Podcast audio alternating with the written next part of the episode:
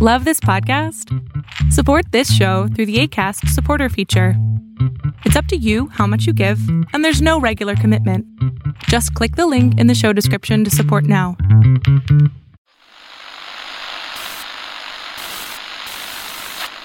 Nine, twelve, ten, twenty-eight, two, twenty-three. This is Deep State Radio, coming to you direct from our super secret studio in the third sub basement of the Ministry of Snark in Washington, D.C., and from other undisclosed locations across America and around the world. Hello and welcome to another episode of Deep State Radio. I am David Rothkopf coming to you live from the third sub basement of the Ministry of Snark here in Washington, D.C. Also joining us from different locations within Washington, D.C., and by extension, the virtual Ministry of Snark. Rosa Brooks at Georgetown Law School, Evelyn Farkas in Cleveland Park. I don't know what she's doing, sitting in someone's backyard doing their lawn, something like that. and and and and and and Ed Luce at Ed Luce's small castle that looks exactly like Windsor Castle in the middle of Washington D.C.'s northwest, um, where he their group of people, beefeaters, that whole thing going on, and he is sitting there in his bowler hat, and with all the people with bowler hats actually in England where it's cold and dank and falling apart. Um, Corey Kori Schake of Double I Double S. Guys, today there was a breakthrough, the biggest trade deal in the history of the world. The biggest trade deal ever done by anybody. A, a brilliant um, innovation on on on and and uh, uh, overcoming all the errors of every other president and every other world leader until this moment, because Donald Trump unveiled the USMCA Usmaka, thank you. David. I'm so glad you got that right. Everyone else is getting it wrong, but you got it right. No, I knew that I knew that Rosa would want it to be the Usmaka. Usmaka. Um, Wait a and- minute. the Marine Corps is now doing trade Yeah. policy? They Yeah. are. Yeah. Yeah, the, well, they, they they might have been. You could have a bunch of squirrels doing it, and it would end up better than this deal. But in any event, we got this fantastic new deal in which, get this, Ed, we'll start with you. The United States is going to open up trade with Canada and Mexico, both in the same deal. Okay, this is this is new and and different and better than that other NAFTA thing. Cause um, why? um, it's it's uh, not not better than the other NAFTA thing in terms of the um, trade arrangements or in terms of the trade technicalities of this agreement. It is better for Trump politically because he can rebrand it as the U.S. Marines Corps of A. Um, and No, no. um, On this on this show and forever forward, we will refer to it as USMCA. Usmaka. Yeah. Not not the That's Usmuka. right, Ed. It's gonna be No. Usmaka with a short uh. Muck. Okay, got it. Got it. I, I, it's sort of like us muck it up. That's how you can remember Us it. muck it us up. muck up. Okay, I got it. That helps. Asmaka, Asmaka. As as a good as a good English born person, I, I have trouble with pronunciations of foreign languages. So now I've got it. Asmaka. um, it's uh, I mean it's not a good trade deal. It's actually a particularly bad trade deal for Mexico because they have signed up to this. Well, the departing uh, government of um, president of Mexico has um, signed up to this deal um, that the new president Obrador is um, has signaled he will accept of sixteen dollars an hour um, wages for manufacturing, which means that jobs will disappear um, from um, Mexican manufacturing sector, um, uh, but they won't be uh, magically reappearing north of the border.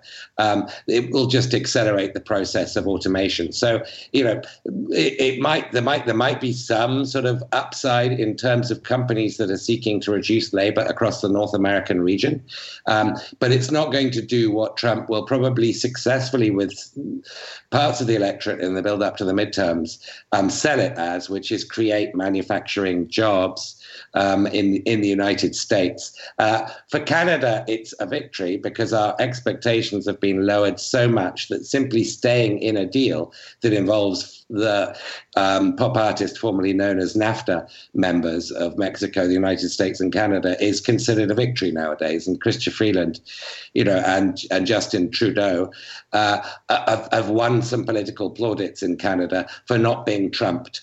Um, but uh, as as regards the logic of this deal, uh, it makes no sense on trade terms. Uh, but it's a political sellable deal uh, and a rebrandable um, moment for, for Donald Trump. It's it's it's, uh, it's galling to watch, and and it probably will work with a lot of people. Anybody here? Does it work with anybody else on this podcast? So I'm willing to say lots in favor of it, which is uh, that I see, especially to you, David Rothkopf, who actually worked in the Commerce Department and knows a lot about trade and trade agreements.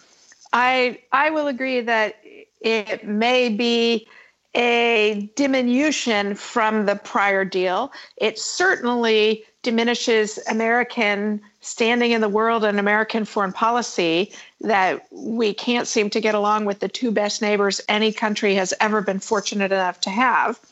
But I am in favor of it and I'm prepared to change its ungainly name from USMCA to, you know, Trump extraordinaire and uh, expand it to the Trump trade deal.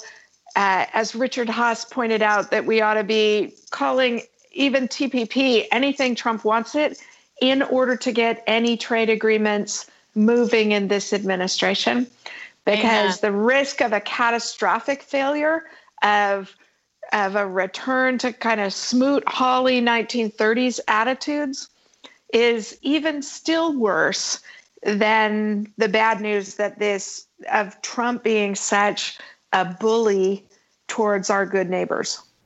You know, I have to say something. First of all, it was very nice for you to say that I was once a trade official, although in Washington, that's not really a compliment, but I'll take it as a compliment um, because, you know, it acknowledged that. But at the same time, those of you who are out there listening don't really realize that one of the little things that keeps us amused while we're recording these episodes is that we're all in different places some of the time. And we watch in real time as our colleagues on this show are tweeting stuff out during the show.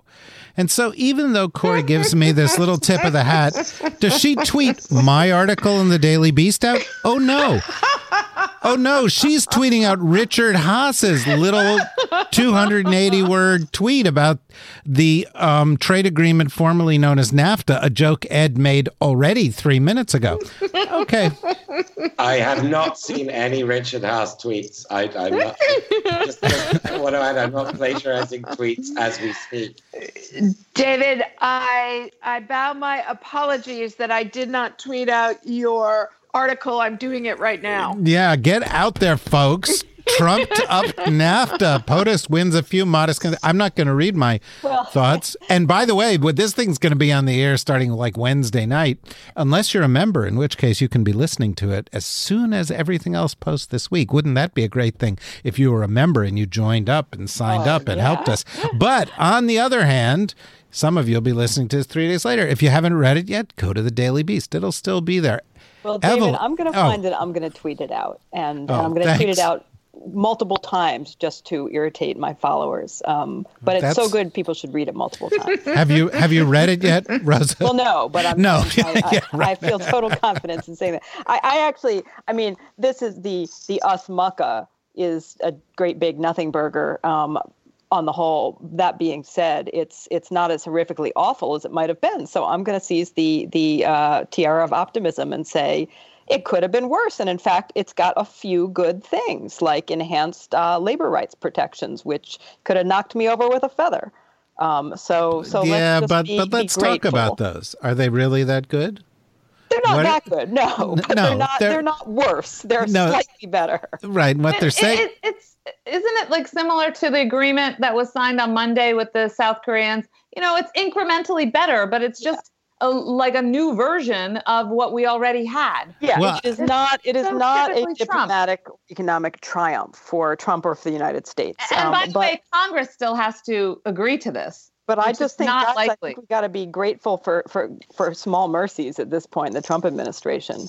I am I don't know. absolutely with Rosa on this. So, so, so you're letting him get away with it, Ed. They're letting him get away with it. Yeah, They're I saying, mean, "Oh yeah, this is a great Guys, there's still the tariffs on aluminum, right? and steel Um, and, steel." and then Right. and then Ab- we, we still have the game of chicken absolutely. with China. well, we'll get to Absolutely, but at least we might not be fighting on all fronts simultaneously. Maybe we could actually, you know, come into agreement with our actual friends, and then all of us work together to rein in China's violations of the World Trading Order. Well, you know, Well, Ed, these yeah. people are absolutely right. First of all, he didn't fuck it up completely. It actually, the deal, there is a deal. There's still a NAFTA. Hey, that's pretty good. And um, most of it looks exactly like the old NAFTA. The parts that don't look like the old NAFTA actually look like something else, don't they? About a third of it looks like it was cut and paste from TPP, the other worst deal in the history of the century, which he stuck into this. And most of the modernization in this is actually him cribbing from that, isn't it?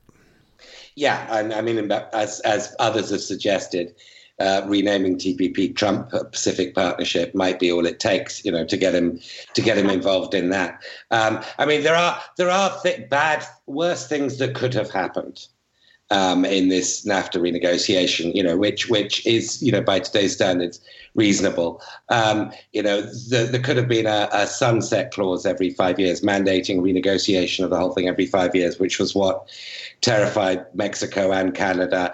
Um, there could have been. Um, uh, um, all, all kinds of um, exchange rate um, conditions that would have messed up um, uh, companies' incentives to have North America-wide operations. There, there, there, are a number of things that you know trade people are very relieved um, didn't happen. But I think the larger game here is China. And, and, and, also, just to add to that list, and by the way, before I add to that list, let me congratulate you, Ed Luce, on being the first of the three of you to retweet my article. Uh, you got to it before. Oh, me too. Yeah, yeah, slow down. yeah. Oh my no, god, well, I better get moving here. Well, Fa- fastest tweet in the tweeter in the West. Yeah, oh, well, but the but but, really, but be, you know be, I mean. beyond the, the the sunset provision, which fortunately they did not put in there, they actually kept dispute resolution, which was something else Yeah. that you know. So there there are a bunch of things that, that by not cutting it, they didn't make it as bad as they intended to. No, they didn't. I mean, the reason why I sort of focus, pivot here to the larger picture is the larger picture is China. Um, you know, the um, dispute with Canada was a distraction. Uh, I think there is, you know, personal animus between Trudeau and Trump, and you know, Trump. Trump's going to say that Canada swallowed up, swallowed what we, we asked it to swallow, but uh, in, in in reality, keeping the disputes um, resolution mechanism means that Canada basically basically got what it wanted. It was it was a hassle. It was a lot of fuss over relatively little, um, but it, it locks down the home base to sort of focus on the um, pivot to China, and that's the sort of larger trade.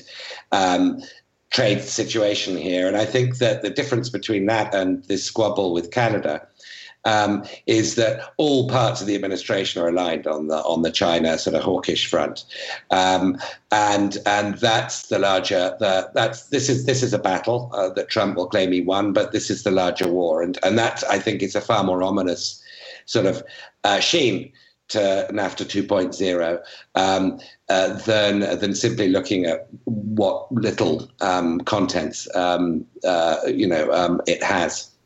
Well, Rosa, th- I mean, it's already had an effect. I mean, it- interestingly enough, per Ed's point, the same day that this happened, um, uh, Secretary of Defense, by the way, Kori, listen carefully, Secretary of Defense, not General Mattis. Um, Thank you, David. it's okay. I just wanted you to know we uh, we're we have a really really good uh, civ-mil hygiene here, um, but uh, the uh, uh, Sec- Secretary of Defense Mattis was supposed to have some meetings with the Chinese, and the Chinese canceled the yeah, meetings. he got uninvited. Poor fellow. uh, Because they didn't want to meet with him because the U.S. relationship with China had gotten to be that bad. And of course, the central irritant in it um, is the ratcheting up trade war with China. So, Well, you know, yeah. is this is this simply cover for that? No, I, I don't think it's particularly cover for that. I, I, I, I don't think they're that clever to have, you know, the timing. The timing was too fortuitous in various other ways, but but um, it is clear that there is a real cost to U.S. Uh, trade war with China, not just economic, but in terms of uh, broader relations between the two states. And what I worry about most um, is not so much the economic impact uh, on the United States and, and for that matter on uh, the economies of other states around the globe, although that's that's plenty to worry about. I worry about the ways in which this spills over into into potential military tensions and possible unintentional escalation. You know, the the, the increased tensions between the U.S. and China um, are you know playing out also in terms of U.S. military exercises, Chinese actions in the South China Sea. Um, the U.S. is doing has been doing live fire exercises. The U.S. Navy uh, just off the coast of some of the disputed uh, reefs and shoals and so-called islands that the Chinese are claiming uh, belong to them. And the the danger there is that whenever you get that kind of increased tension and you have more military exercises, just the possibility of an unintended uh, uh, conflagration goes up dramatically. You know, the the possibility that somebody somebody low level in one of the two navies misconstrues an action uh, and that we end up slipping into some kind of more direct confrontation. You know, I think obviously, I don't think that that's something that either the Chinese government or the US government wants at all. But the possible the, the risk of unintended, unplanned escalation just goes up dramatically and I think at the moment that's one of the most dangerous. You know, Syria, uh, the area around the Syria, and the area in the South China Sea are among the, the sort of two two parts of the world right now where the I think the risk of unintended escalation into a major power conflict are highest. Don't leave out the Persian Gulf and Yemen. Don't leave. Okay, absolutely. Let's add them in too. I think we should add them in. Evelyn, did you like the way that Rosa, with real sort of deftness, threw shade on China's possessions in the South China Sea by calling them, uh, you know, sort of uh, what they call islands. Not even that they're actually. yes, I liked it very much. I, Uh, I was applauding in my in Island in envy. of my heart and soul yeah, no, it was because it- of course, yeah. I you know I I met with the Japanese once a couple of years ago, and I, I I turned to one of the these retired Navy guys and I said, "Do you think we could figure out how to create a fake tsunami?" You know, just to get rid of this problem, but oh my god. um, you know, some something that would uh, provide plausible deniability. Because yes, they, I mean, there were rocks in the middle of the ocean, and they essentially created uh, islands around them. You just you Wait- just got to put a couple of deck chairs up on the rock and you're, Wait- you're good. But Wait then a not all, no, they put worse things than deck chairs. They put bases, and then they and then they stationed military we- weapons on these uh, on these islands. So now they have kind of anti-access. Would it be possible for us to put Donald Trump on one of, of one sort of an uninhabited Chinese island and just leave him there as a solitary outpost of the United States? Would that work? No, it's a nice idea, but you know something? You guys are underestimating the genius of Donald Trump. He'd be like Napoleon. He'd find his way back. No, no, it's not that. Donald Trump, by making global warming worse and increasing sea Oh, levels, yes. is submerging those islands, and he will ultimately defeat the evil Chinese. Ooh, that is so clever. Yeah. I, I totally underestimated him. Yeah, though I have a feeling the Chinese factored that in.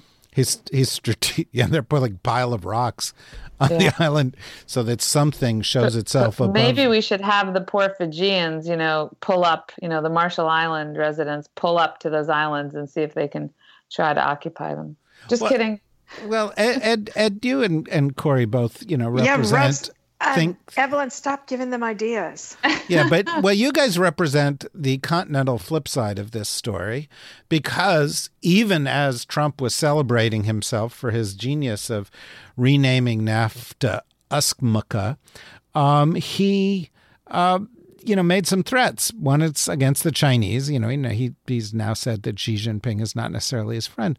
But the other was against the Europeans and was saying that they've been really, really nasty to us and that he would impose a 25% car tariff. And he's still seriously thinking about that. Um, and of course, of all the things the Europeans are worried about at the moment, that's right front of mind, especially for the Germans. The idea that Trump might actually do it? Let me start with that. What do you think will happen there? Well, I mean, the, the last um, averted trade disaster before this week's NAFTA 2.0 was the when Jean Claude Juncker, um, the European Commission's president, came over in July and managed to avert the auto tariffs and, and produce a deal. Um, uh, you know, again, there was nothing much to it except that the worst didn't happen. Um, and they, they pledged to, you know, go for a zero tariff uh, Atlantic, you know, fantasy land, which is never going to happen. Um, and there, there, just simply isn't the political will on either side. But it sounded good, and it was a hell of a lot better than than what went before. But the irritation that Trump has um, with with Europe is deep. Um, and the um, uh, the sense that he has, which isn't completely invented, you know, that there are certain non-tariff barriers and tariff barriers there that you know um, that could be removed um, is is long running, and I don't think it's I don't think it's something he's ever going to drop. It, you know, Trump's you know got a very sort of classic pattern there of he gets talked down from the ledge um, but then he just can't help himself and he gets back on it. So uh, I, am not surprised that you know these threats are, uh, are resurfacing, um, and I'm not surprised that for Germany they're they're taken very very seriously. You know the, the car, the German auto industry isn't just you know uh, the country's largest manufacturing industry. It's it's kind of its national identity in in in, in many senses, and um, you know, Trump sees a tariff differential there. Of course, he leaves out um, like trucks, you know, where there is a higher American tariff, but on all other autos, it's um, it's a high European tariff. He sees a differential that no amount of you know uh, explaining the larger picture is going to uh, is going to dislodge that that tariff differential. Um, so he's going to keep coming back to it, and that threat will remain real.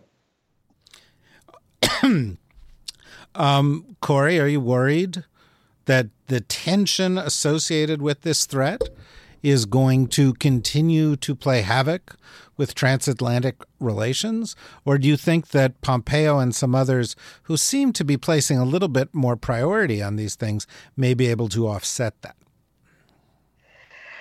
Uh, I do think the secretaries of state and defense are trying heroically to stabilize uh, the friendships and positive alliance engagements that we have. The Secretary of Defense to a much greater degree than the Secretary of State. But the damage that the president's threats and bluster and putting allies through all this melodrama does have real consequences, as I think we saw at the UN last week. Uh, you know, the Iran deal, uh, we couldn't get a single member of the UN Security Council to support our position.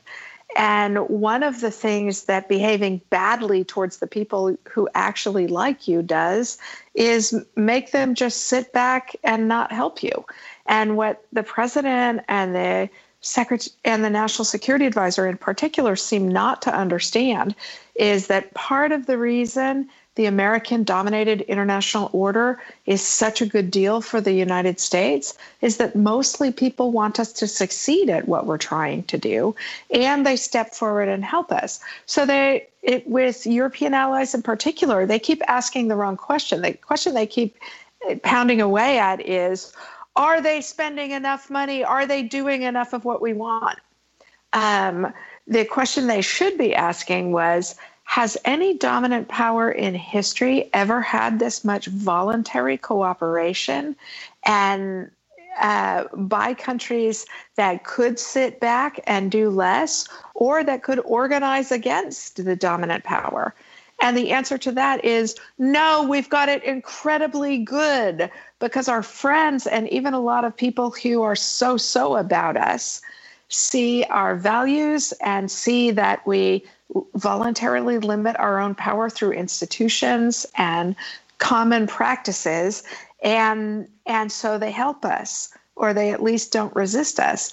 And what president trump is putting allies through on trade you know maybe at the end of the day because of the size of the american market they'll be forced into making a deal as canada and mexico did but the next time we actually need their help on anything, they're going to be a lot less likely to help us. And that's a very real cost to the United States because we spend a lot of our time trying to get other people to help us do stuff that we want to do in the world. Yeah, well, part of this seems to me to be psychological, Rosa. I mean, you have on prior episodes um, indicated that you did not believe that the president of the United States had either a heart or a brain. And yet, even despite the absence of these two usually essential organs, he manages to maintain a real well developed sense of, of paranoia. He thinks everybody is out That's to screw us. Because he lacks courage as well. Yeah, well, so that brings us back to the Wizard of Oz analogy that you made in the last um, podcast. thinking about the Wizard of Oz analogy. Yeah, well, she managed to, in two episodes, complete all of it heart, brain, and courage. But having said that, you know, if you think about how Trump has approached all of these things, the Canadians were screwing us. The, the the Mexicans were screwing us. The Europeans are screwing us. The Chinese are screwing us. The Japanese are screwing us. Um, the you know every every every potential partner in the world has been trying to take advantage of us. Um, and you know I, I, I wonder, can he actually get over that? I mean, is that so ingrained in him that even with these deals, I mean, I, one of the things I noticed when he was talking about NAFTA was he didn't really sound that keen on Justin Trudeau. Uh, he didn't really remember the name of the incoming, well, actually, the existing or the incoming president of Mexico. Um, and and I think he really doesn't trust anybody who isn't named Trump. No, I think that's I think that's accurate. I, I don't think he will get over this. I, I think that this is something that members of his own uh, cabinet have found that, you know, you can you can f- please Trump temporarily by flattering him and doing what he wants and making him look good, uh, but Trump is not loyal to uh, either either individuals uh, uh, nor to nations, nor, as we know, of course, just to his spouse. Um, you know that this is not a guy for whom loyalty is a virtue, um, and his par- his you know the combination of his fundamental narcissism, uh, his short attention span, um, uh, and his you know general lack of moral compass uh, means that the fact that you know you're getting along with him now means nothing whatsoever about the future. So so yeah, I think I think that his paranoia will always take over it will always uh, uh, he's ruined the word Trump always and forever, unfortunately, but it will always trump everything else for him. Uh, yeah, he ha- well, he has ruined it, and it has more meanings for the British than than it does for us, doesn't it, Ed? uh, you, are talking about Trumpton, the um, um, the children's TV program with which I was raised. No, I or wasn't. Are you talking about the game of cards and you trump people? Or no, that's also an American. And I was also talking about the British slang term for farting. Which oh, Trump- sorry, uh, sorry, flatulence. Yeah, sure. No, we can talk about that at some length. Um, but I, I, I thought Could you. we not? I, I thought you were being more esoteric, David. That's why I was sort of reaching for, um, you know, some literary reference. Um, yeah, well, the, the, the, you know, there is also uh, I had a friend once who had a Parson Russell Terrier, and I wanted to find out about Parson Russell Terriers. And I went back and I looked up Parson Russell, who bred the first terriers in England in the 18th century. And the very first Parson Russell Terrier in the 18th century in England was named Trump. Isn't that that's, interesting? That's esoteric. That's a wow. pretty, that's a pretty good pivot, David. I'm impressed. Yeah, well, that's how that's how I go. Well, let me ask you a question. I'll follow up with uh, Evelyn on the question. One of the other things that Trump said in his rambling speech on NAFTA, and by the way, I don't call it 2.0, I call it 1.1, um, because it's only 10 or 10 or 20 percent different. But but in his rambling speech, which by the way became a discussion about the Kavanaugh nomination, so that nobody who was watching it will ever remember any of this stuff about NAFTA. Particularly, by the way, if they listen to Robert Lighthizer, the USTR, who, as he spoke, my head hit the desk. I fell asleep, and I could only imagine. what was happening to people in cars, you know, probably careening car- careening off the highways.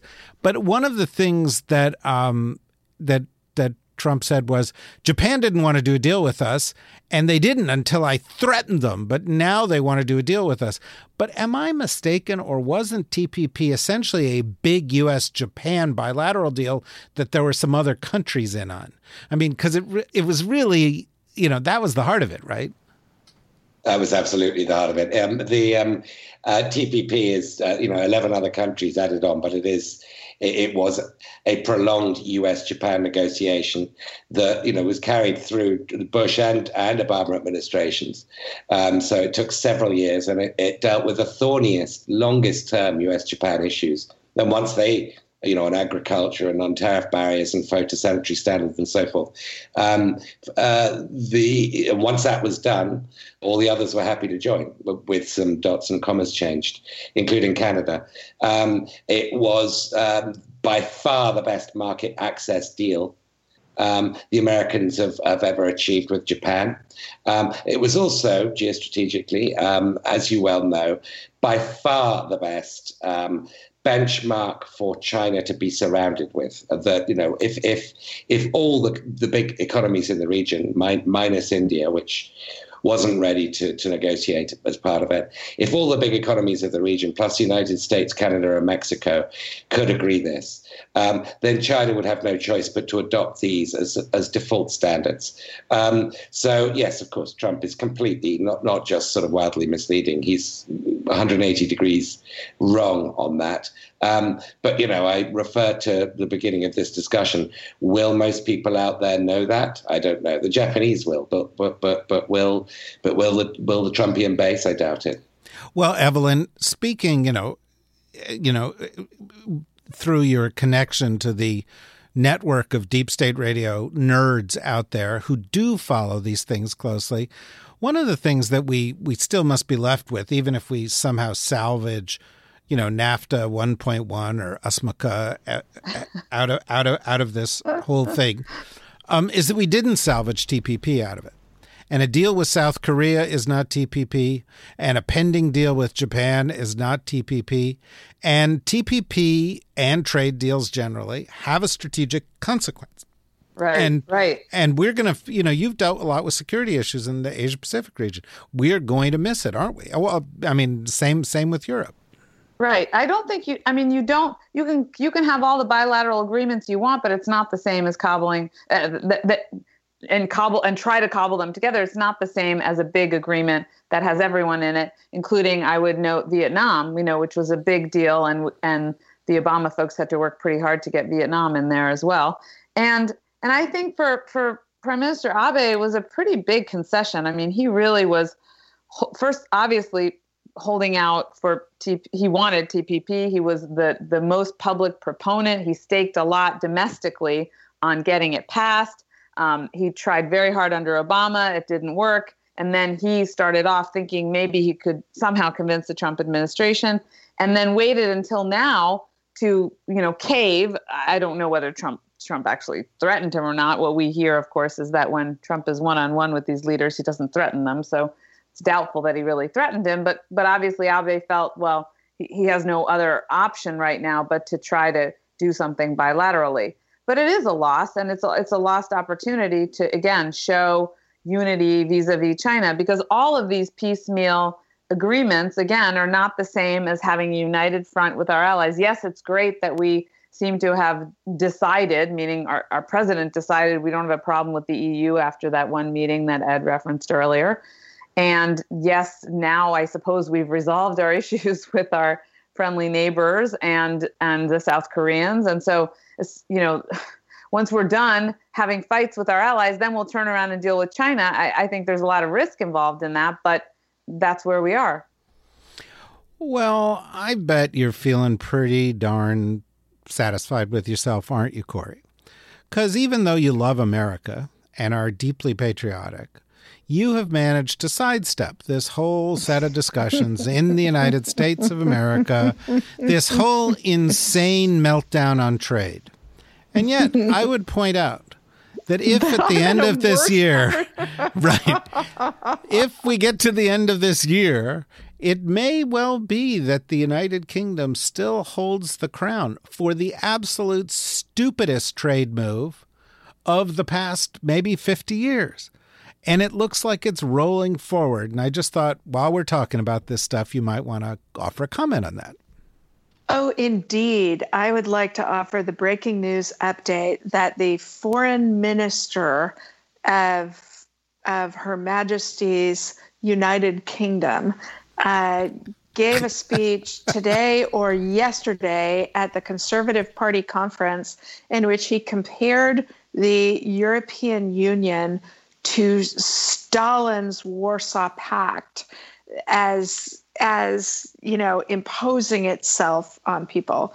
The good news though is that um, British Twitter's fabulous, as is British humor. And I love the comparison somebody made by saying, no, mate, it's actually like a hotel, right? When you check out, they no longer have any responsibilities for you. well, I can think of saltier, uh, saltier rejoinders, but um, you are you are. Um, but I am a prim 19th century woman, so thank you for not offering them. Uh, the the the um, uh, one one EU ambassador in London tweeted um, because Jeremy Hunt was claiming, you know, he was speaking politically to the Conservative Party in Britain. He wasn't speaking outside of Britain. You know, we do understand English. oh, you gotta love it. You really, you really, you really gotta love it.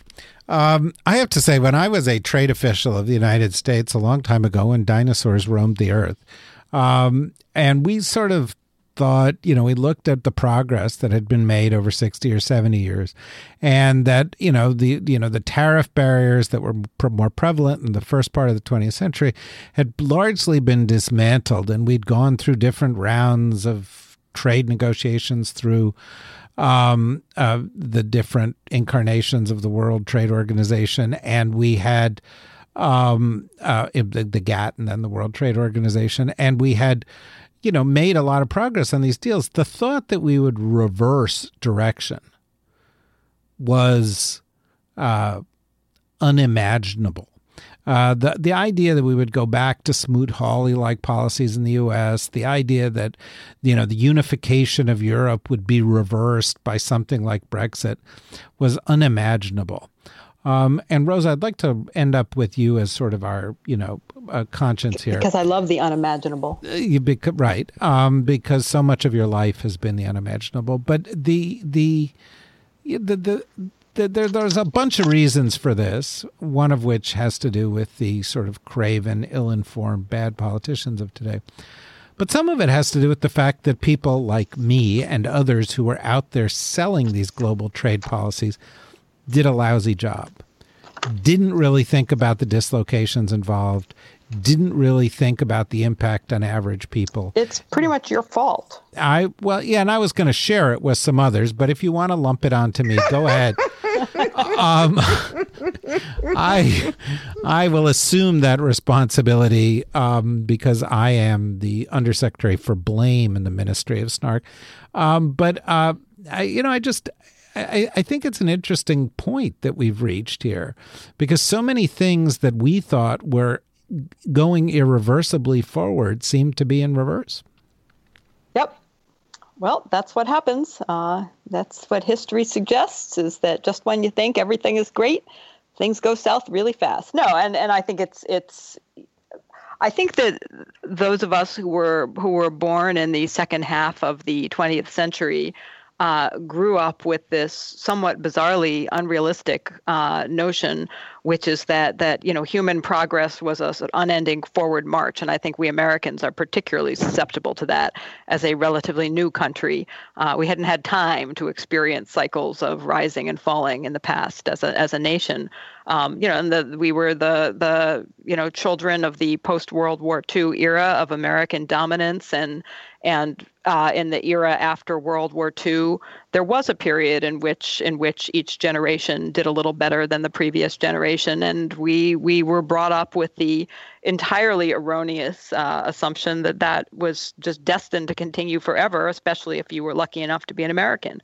Uh, but but there's you know, it clearly that's in the process of being reversed. Um, I think the question for us is is as I've said before, um, do we manage a kind of a negotiated soft landing uh, for the American empire, or do we have a hard landing? The Brits seem to be uh, doing their darndest to ensure a, a hard landing when it comes to Brexit. Um, right. I, am still waiting for Ed or somebody to explain the politics of this to me. But but but yeah, I mean, this is this reminds me of our discussion in our last episode about. Um, some of the structural reasons that American democracy is is in a difficult moment. Um, it's it's easier to see the reasons for these slides towards dysfunction uh, than it is to reverse the momentum. Um, and and I think that the tragedy of Brexit, obviously, you look at it and you think this is insane. You know, nobody wants this, and yet and yet the UK is sort of careening towards this awful outcome that nobody wants because it, the political dysfunction is such that nobody can stop it. Uh, it's it's crazy, but those things happen. And and I was reading something or other. I, I I'd like to cite my source, but I can't remember who said it. I was reading some article this morning, um, which quoted a, a commentator uh, uh, talking about Brexit and saying this is like the run up to World War One, you know, where this sort of slow motion catastrophe unfolds and nobody wants it and everybody thinks it's awful, and yet it somehow unstoppably continues. Um, it's a pretty depressing time to live in. But can I be optimistic? We don't really know ultimately. I mean, I know it looks like it's going to prevail, but it's not yet a foregone conclusion. Ed, correct me if you vociferously disagree. No, Evelyn, I think you're quite right. I mean, the, the one sort of spark of um, a potential optimism is at the Labour Party conference last week. The uh, opposition spokesman, the Labour Party spokesman on Brexit, who is considered to be uh, a genuine Remainer, but because Jeremy Corbyn, the leader, basically isn't, is basically hostile to Europe, he sees it as a capitalist club, has kept has kept um, his um, um, has kept stum on the issue. He gave a speech. The speech was approved by the leadership, and he uh, he uh, inveigled in his own words that weren't in the text to say we will have the Remain option in any referendum um, yeah. that the Labour Party supports, and he got a standing ovation, complete the whole heart and soul of the Labour Party there at the conference, the annual conference, which is wow. a really big deal standing ovation makes it much, much more difficult for Jeremy Corbyn to stick to this ridiculous time warp 1960s student socialism in one country fantasy that he's got. I love uh, Well, he's always got he's always got anti-Semitism to fall back on. I want to vote for you. Great. I, I, am become I'm becoming as no what's the phrase? Sorry, I've forgotten what the phrase is. Um, I'm becoming as it is to, to, solicit your vote. Um, I, I, I hereby accept it. Well, that's the, the, see, folks. History happens here on Deep State Radio on a regular basis. I'm reminded of these maps, you know, that you know you look at that are sort of time lapse maps of Europe or the world, where the borders are changing constantly, and every generation thinks that the borders are resolved, and we sort of have to look at the world and wonder which of the borders have been resolved. In the last episode, we talked about um, New Caledonia, um, the uh, the the successor state to the United States and Canada in 20 years. Um, and in this one, I could just imagine that some point Kori's going to someday say, or Ed will say, you know, I once lived in what is now known as South Scotland. Um, you know, it's, uh, East East Ireland, East Oh, Ireland. right, exactly. Uh, so, you know, anything is possible. Keep an eye out and keep a pencil next to your maps. Ladies and gentlemen, thank you once again for another excellent discussion here. Folks, if you want more like this, go to deepstateradionetwork.com, look at our new content, read about how you can submit content that we are seeking new voices that we want, new people writing for this, particularly um, people of color and women and people of the next generation and people from around the world. We want to be the place that you can go and see and hear new perspectives um, uh, great perspectives like those offered by my colleagues here. And while you're at it, go in, sign up, get a mug, get a discount, help us so that we can grow um, and gradually complete the mission of the deep state, which is global domination. Right, Rosa? It's global global domination as the goal. You, you betcha, David. Thank you. Um, Rosa sub, says every, you know, gives us all the the the um, the scripts for these things. I liked, by the way, and that she did it kind of uh, with a Sarah Palin circa 2008 undercurrent. with the, with the you betcha. What made it especially, yeah. Yeah, no, I like that, but I also liked it when we started seeking these new voices. Rosa started running tweets that said "submit," which I think she'd kind of. Oh my gosh. That was a little joke, good, David. That was Yeah. just a little pun. Yeah, no, well, I don't know. I, But I was pleased to see that I have my very own tropical storm named after me right now, which is Oh. prepared to wreak havoc on major parts of. Uh, uh, so well deserved. The question is, why did it take so long I know. to name a storm after you, I Rosa? Because And it's why so isn't it obvious. more powerful? Yeah, and, and I'm sure that I'm sure there have been tropical storms named Ed or Edward.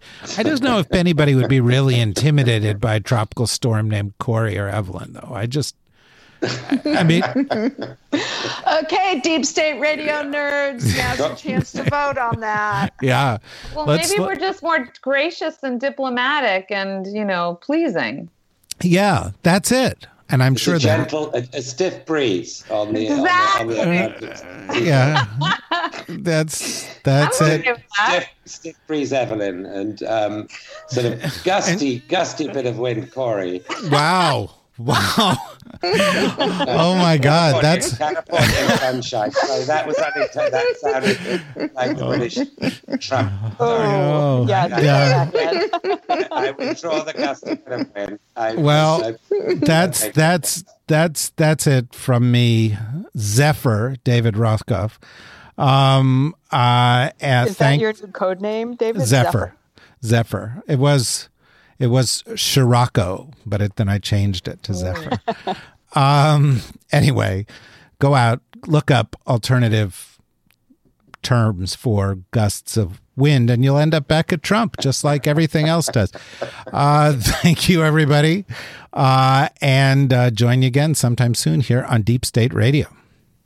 Deep State Radio is a production of the Deep State Radio Network, a division of TRG Interactive Media. Our podcast today was produced in cooperation with Goat Rodeo Productions and was supervised by Ian Enright. Join us again for another episode of Deep State Radio. If you don't, we know where to find you.